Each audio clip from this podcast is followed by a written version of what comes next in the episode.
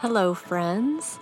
So, this episode is an interview with my friend Kelly Curry, who had a very interesting experience, well, is undergoing a very interesting experience, which she was very open and vulnerable in sharing with us. So, I thank her immensely for the wisdom and the um, the openness that she showed while we were interviewing her. And in this interview, you may hear some background noise. Um, usually, Alessandra and I are pretty diligent about trying to keep the background noise um, down as much as we can. And we've mentioned before that we um, do our recordings in our closets. She's in Sweden recording in her closet, and I am in America. And, and the reason that we do that is just that it really helps keep the sound um, kind of crisp. Um, so that's just sort of a little trick that many podcasters do. Um, but as Kelly was joining me live for the recording, it, it seemed like it may have been a bit awkward to invite her into my closet. So we recorded um, in my basement, and and um, I gave my dog a bone before recording so that I could try to occupy her and so there are times where you may hear um, things in the background where, um, you know, my dog is chewing a bone or something like that.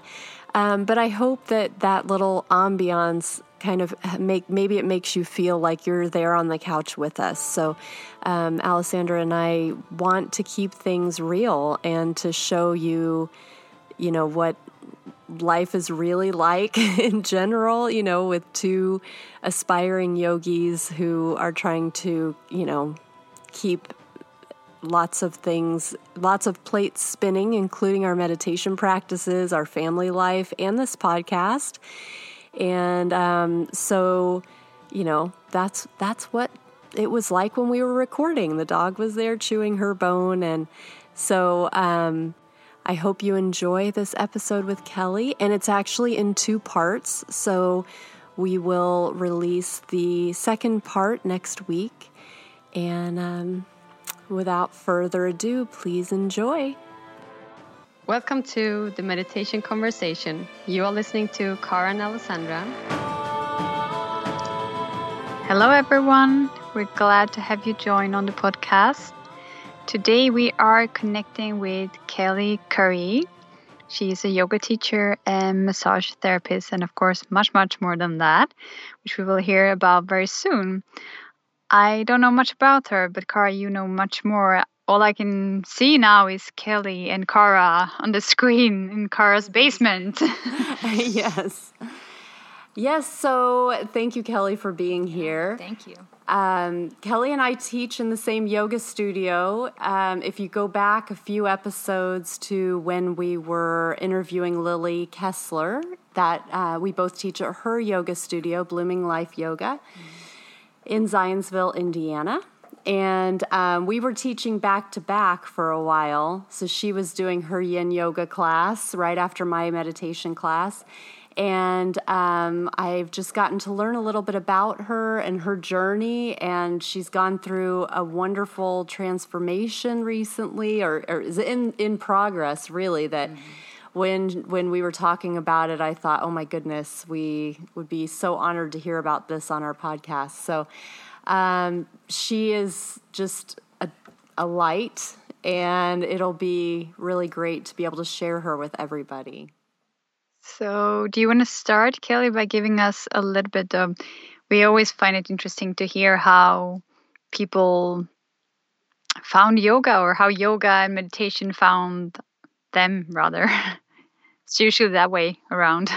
Yeah. Well, first of all, thank you so much for having me on this podcast. It's just amazing, you know, part of this journey um, to meet both of you um, in such a sort of like haphazard way, I suppose, you know, through working together.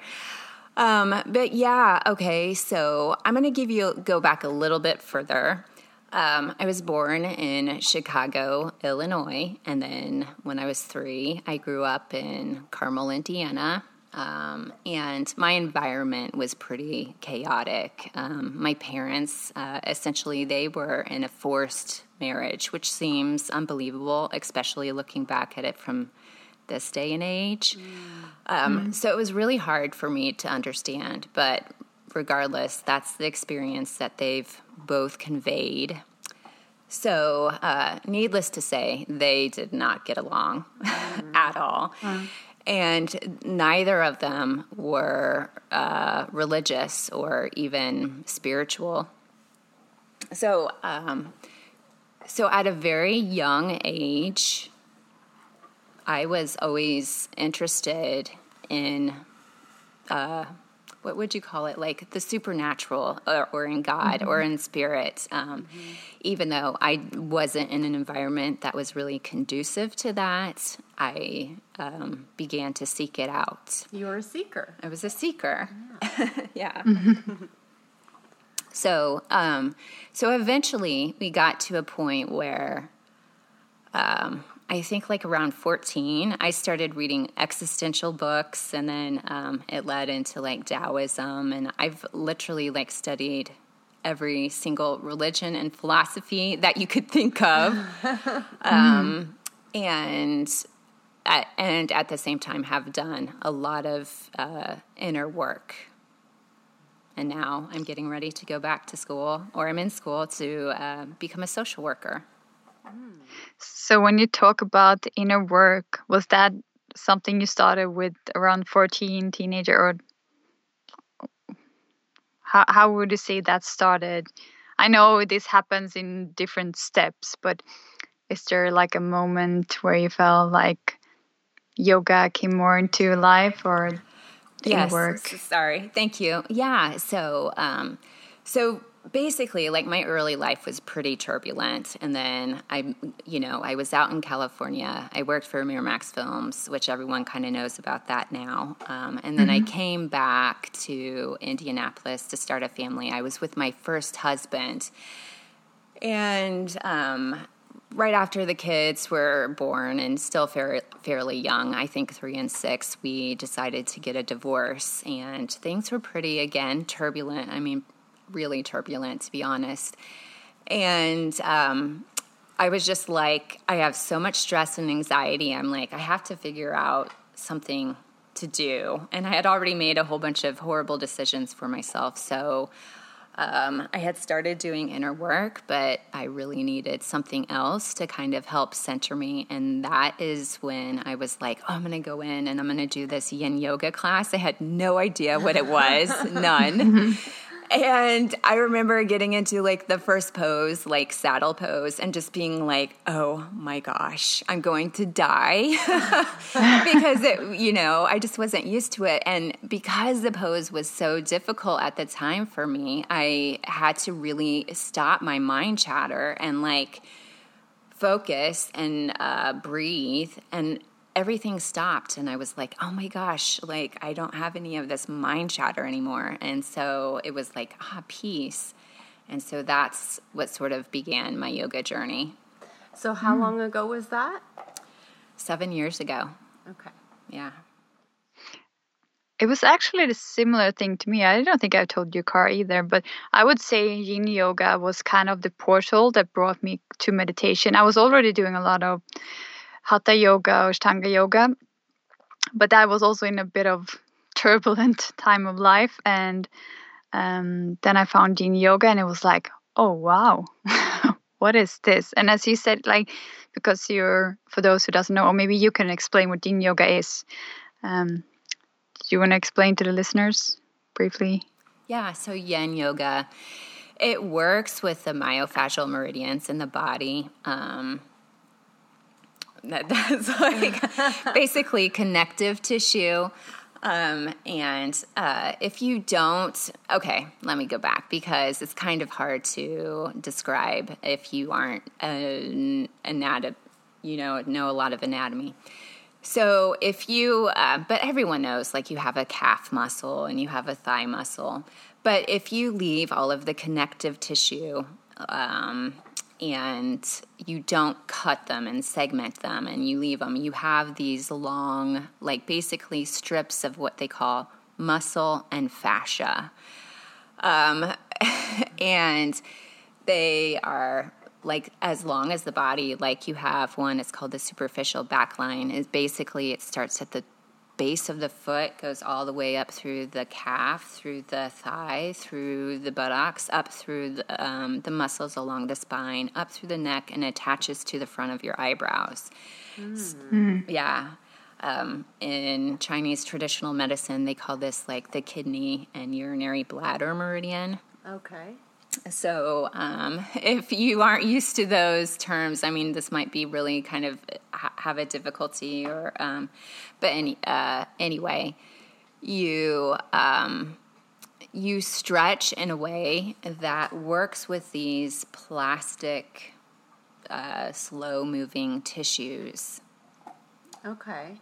Yeah, so you come to your appropriate edge. It's a long duration and it's slow. It's well, you yeah, yeah. you're sitting in your pose for like 3 to 5 minutes. Mm. And I think this is for me it was the shift of like really stopping like that and especially when you're going through a difficult time. It was it was wow, but at the same time it was a challenge. Um, but that really ignited something within me so I, I really find yin yoga. Do you do it, Kara? You know, it's amazing. I have never done yin yoga, and we were talking about that the last time I saw you because I really do need to take a class. I do a lot of hatha yoga, or I've gotten mm-hmm. more into it lately. I've gone in a lot of peaks and valleys of when I do traditional yoga, but I've never experienced yin. So Mm. And you've also told me it's it's very like it's kind of meditation in motion, right? Yeah. So you're like in a pose for like three minutes, mm. up to five minutes, and so you have that whole time to just like sit and think into nothing. yeah. So I think if you're not ready to start meditating, yin yoga is a great step to kind of step into that more stillness and facing your own thoughts. oh, yeah, absolutely. Because some of the poses are so difficult, it really forces you to um, look at or look into your body. And now I'm curious to hear about what happened to you this summer. Kara has just told me, but I don't really know much about it.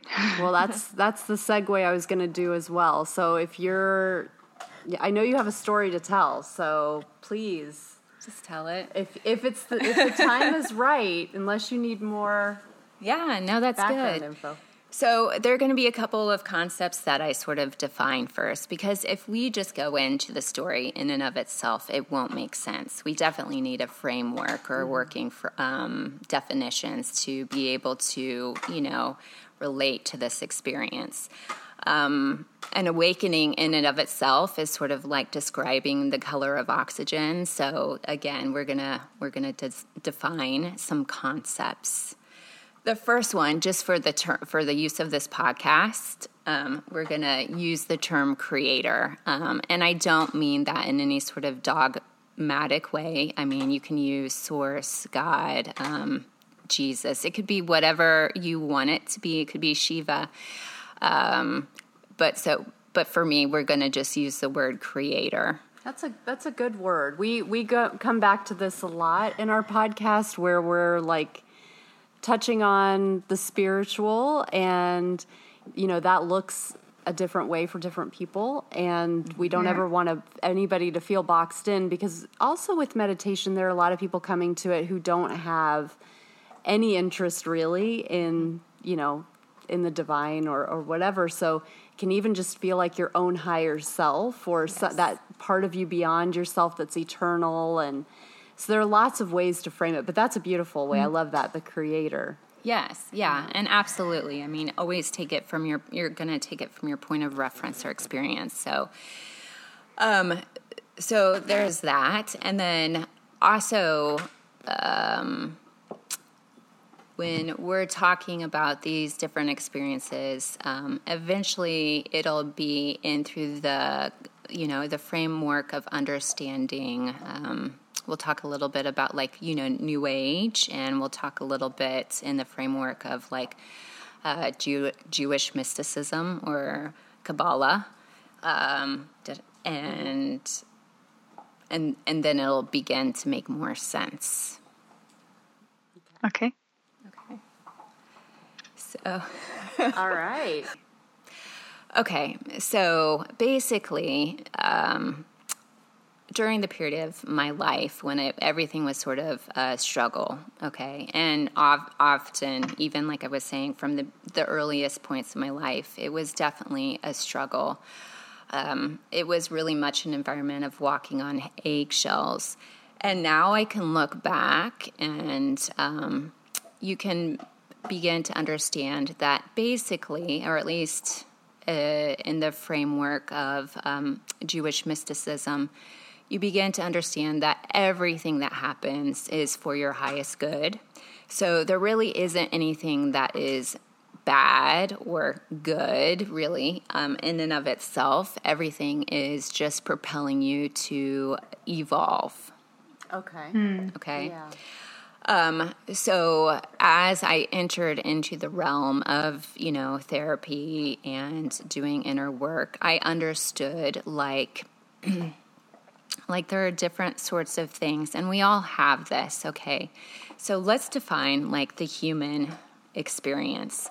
So, in and of ourselves, our natural human nature is egoic or egoicism. And I'm not talking that we're all like little mini narcissists, but we, in one way, we are. Yeah. Um, you know, from the time that we're born, we like to receive. I mean, we need food, we need all of like our basic needs met. So, um, so, you know, we're used to people providing for us. And then as we develop, we go through like a normal force of development. But say, like at an early age, if you have like a lot of, you know, animosity between your parents, a lot of yelling, a lot of, you know, or your parents are divorced, you might not get the a normal, uh, you might you might have what they call like attachment theory. Uh, well, we're going into wait, we're going into attachment theory.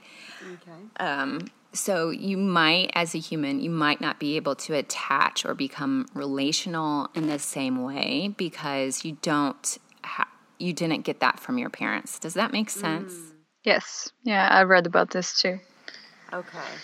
So it's it's more around how you end up relating to other people because of how your family because of your experience within your family. Yes. Is that kind of yeah? So Okay. so basically, from a really early age, because it was like a tumultuous environment, so I was always anxious because I never really knew like what was going to happen next. Um, and they eventually divorced when I was eight, but then my mom was a single parent. She was a nurse and you know, so she wasn't at home. So my um, attachment was always sort of like an anxious, you know, um, more of, uh, oh my gosh, like what's going to happen next? And so what that happens, or what that in turns into, is like codependency. So um, right around the time that my husband and I got divorced, I began to enter into codependent recovery. And at the same time, I was going through yin yoga and, um, you know, kind of diving into this deeper work.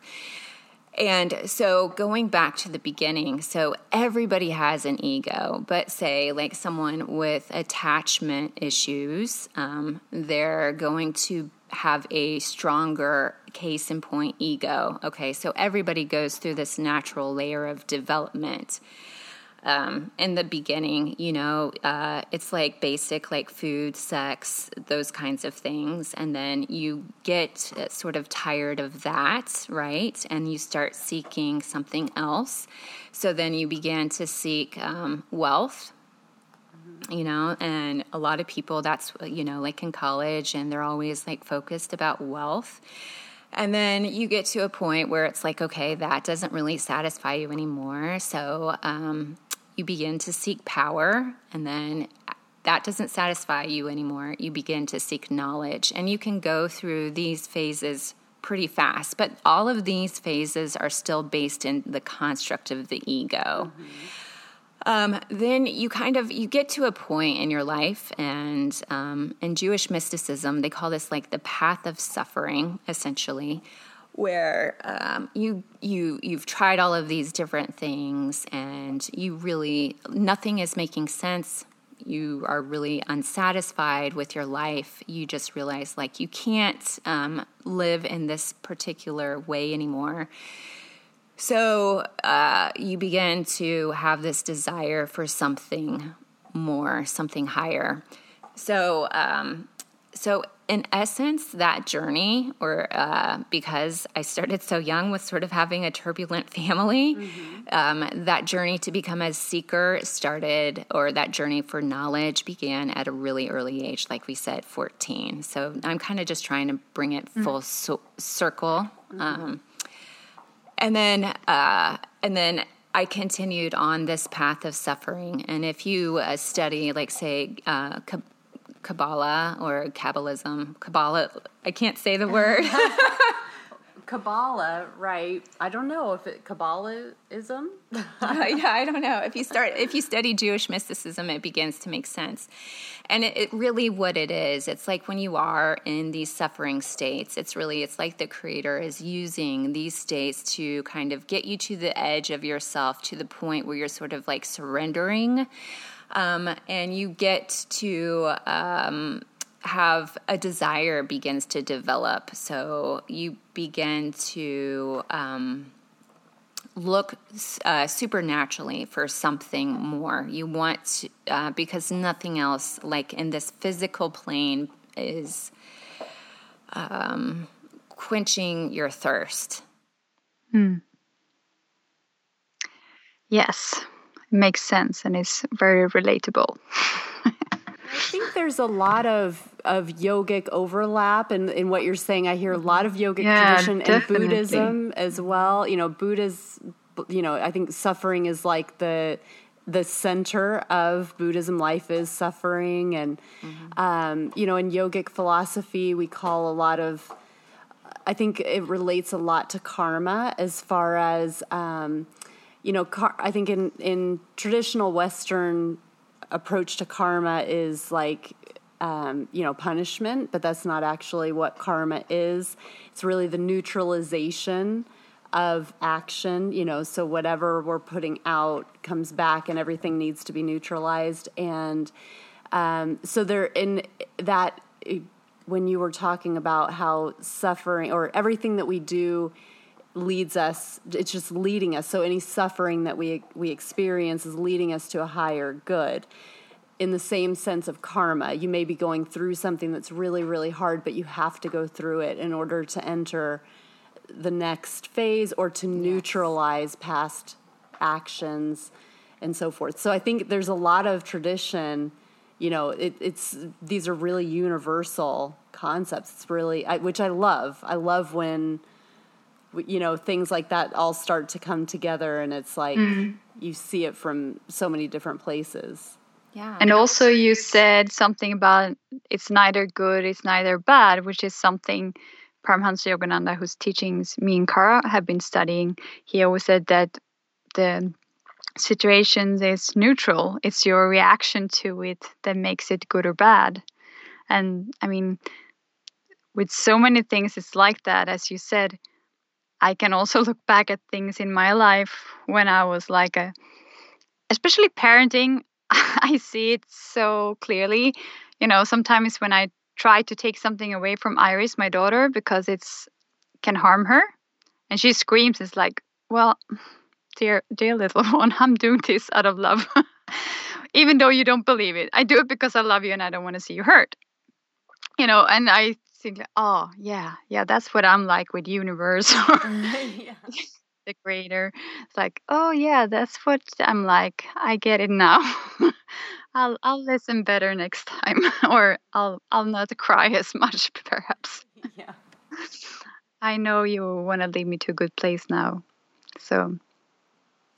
Yeah, absolutely. And I think you just get to this point where it's like, okay, uh, you ha- you just you want more. And uh, eventually even though like my life at that point like i said before my awakening experience i was already sort of transforming. I just didn't know it and i didn't have a framework. I mean i knew it in terms of like i had been going to therapy i'd been going to yoga and now i was getting remarried and i have two extra stepkids who are daughters and i had my two girls. And um, so you know, life was definitely like looking up and um, and I was moving ahead, but there was something more that was going to be happening that was going to like propel me into this next phase. Mm.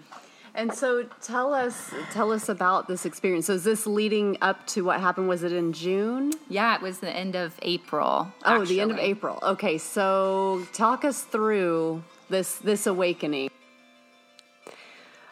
Okay, so that finishes part one. And um, I hope you enjoyed the build up to the awakening experience. We'll go more into depth where she'll really dive into um, what the experience has been for her next week. Um, so please look for that. And please help us build this podcast. There are things that you can do which really help us, like writing a review or uh, rating or downloading the episode, subscribing. If you can share it, if you have people in your life who you think would enjoy this podcast, um, just sharing it with them really helps, or sharing on social media, or whatever you feel inspired to do. All those things obviously are free um, but they help us to grow. So we would be so grateful for your help in that regard. And um, we wish you all the best, and we look forward to the next meditation conversation.